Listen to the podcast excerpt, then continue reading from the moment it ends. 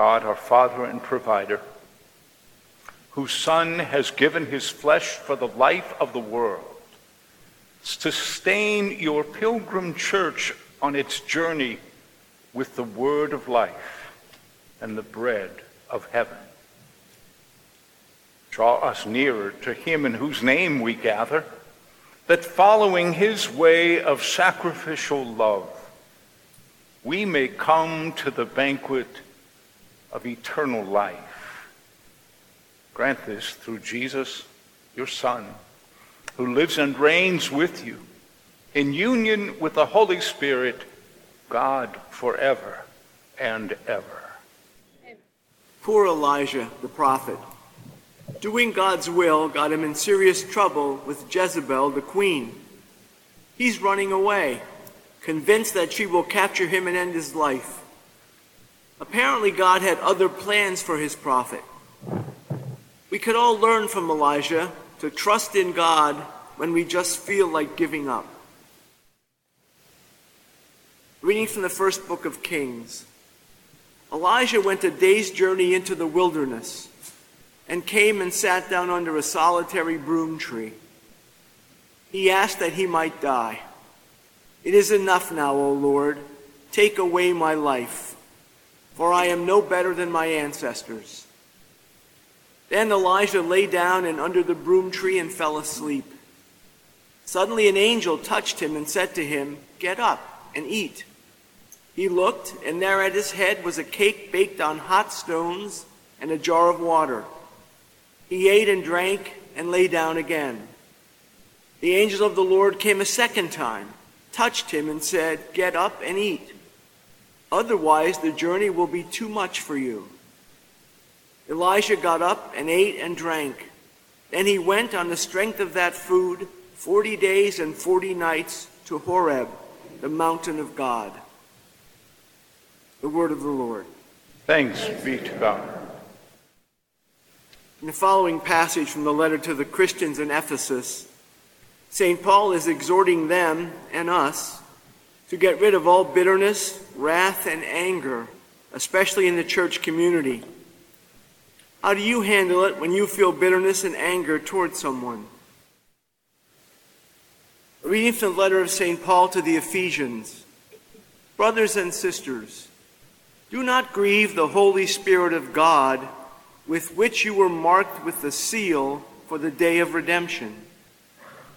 Put away from you all bitterness and wrath, and anger, and wrangling, and slander, together with all malice. And be kind to one another, tender hearted, forgiving one another as God in Christ has forgiven you. Therefore, be imitators of God as beloved children, and live in love as Christ loved us and gave himself up for us, a fragrant offering and sacrifice to God. The word of the Lord. Thanks be to God.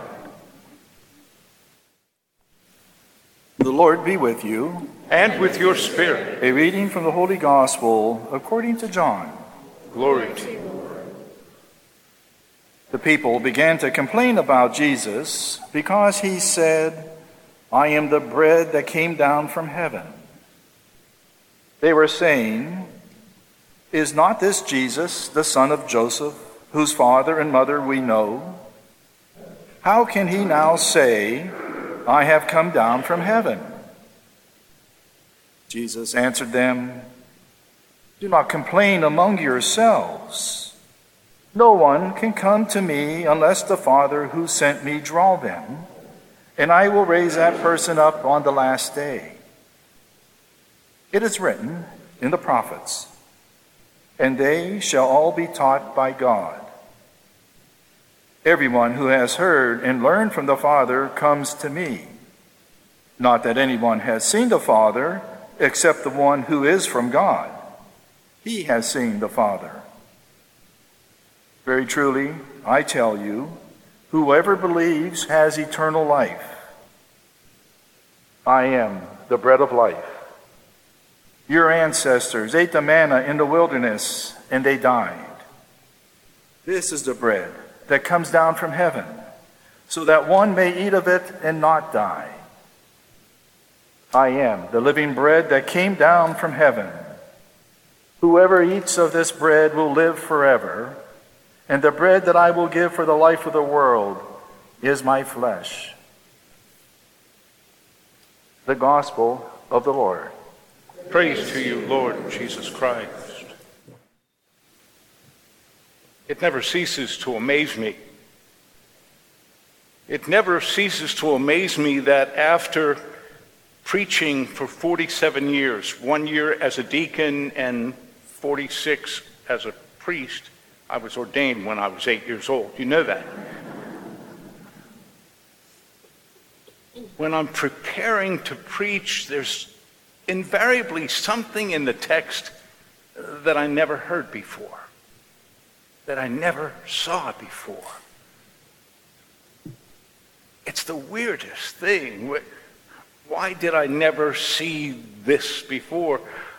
In this text, when Jesus says, No one can come to me unless the Father draw them, I never heard that before. Or at least I didn't pay attention to it.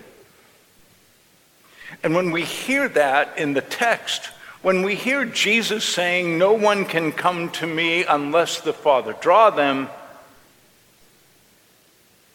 we have to start asking the question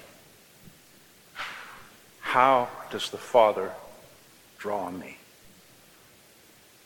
How has the Father drawn me to Jesus?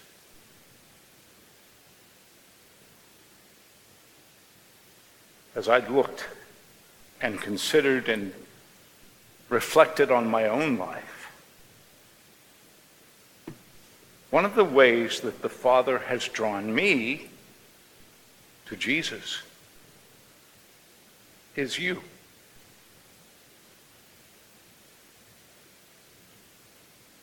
You know who you are. Somehow the Father is using you to draw me to Christ Jesus.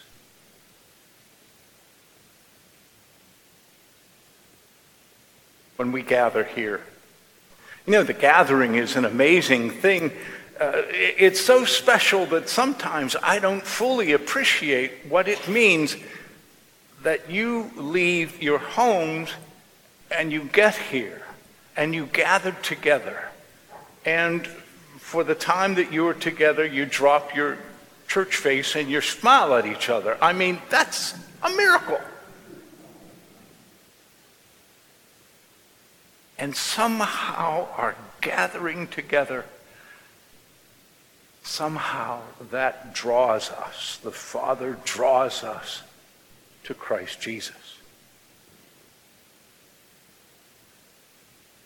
When we hear the Word of God proclaimed, and the way the Word that is proclaimed is clear, the Word obviously means something to the person from the community who is proclaiming it. Thanks, Jim.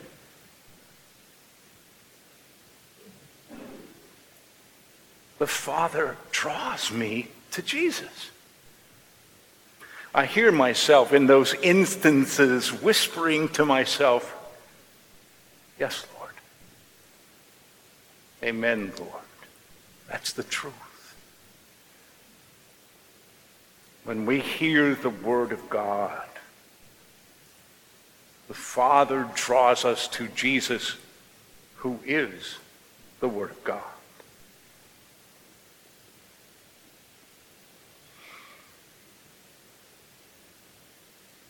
When we lift our voices in sung prayer, when our singing together is full throated, full throated and, and just full of life and full of joy. The Father draws me to Christ. Somehow, through the beautiful sung prayer that we share, through that beautiful sung prayer.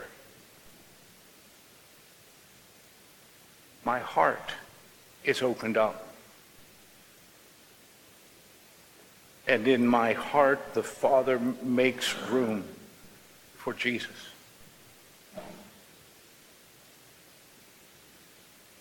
When you when you come to receive communion when you come to receive communion and in the light of your eyes, I see the joy and the appreciation for this amazing gift that God gives us. When I see that appreciation light up your faces, the Father draws me to Jesus. It is through your faith that I come closer to the Lord.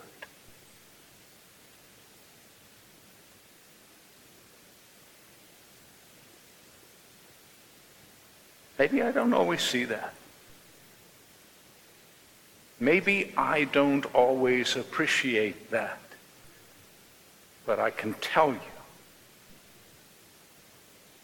that I don't, I don't thank you enough for the special gift you give me. The Father uses you with your gifts, your abilities, your generosity. The Father uses you to draw me to Christ. When we share the Eucharist, when I see that light in your eyes, I recognize that in Jesus, the bread of life, I am one with you. You are one with Christ, and we call that communion to be one with.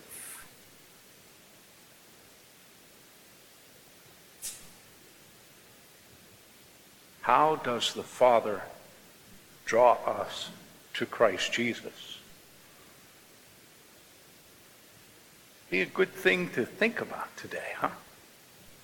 How in our lives has the Father drawn us to the life of Jesus, whom we call the living bread, the gift of life eternal?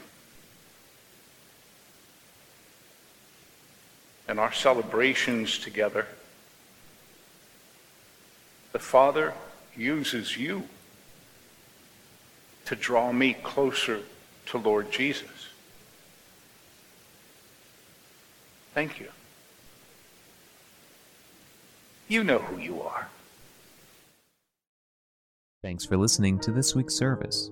To stay up to date on the latest news involving our parish, please visit our website at goodshepherd-sc.org.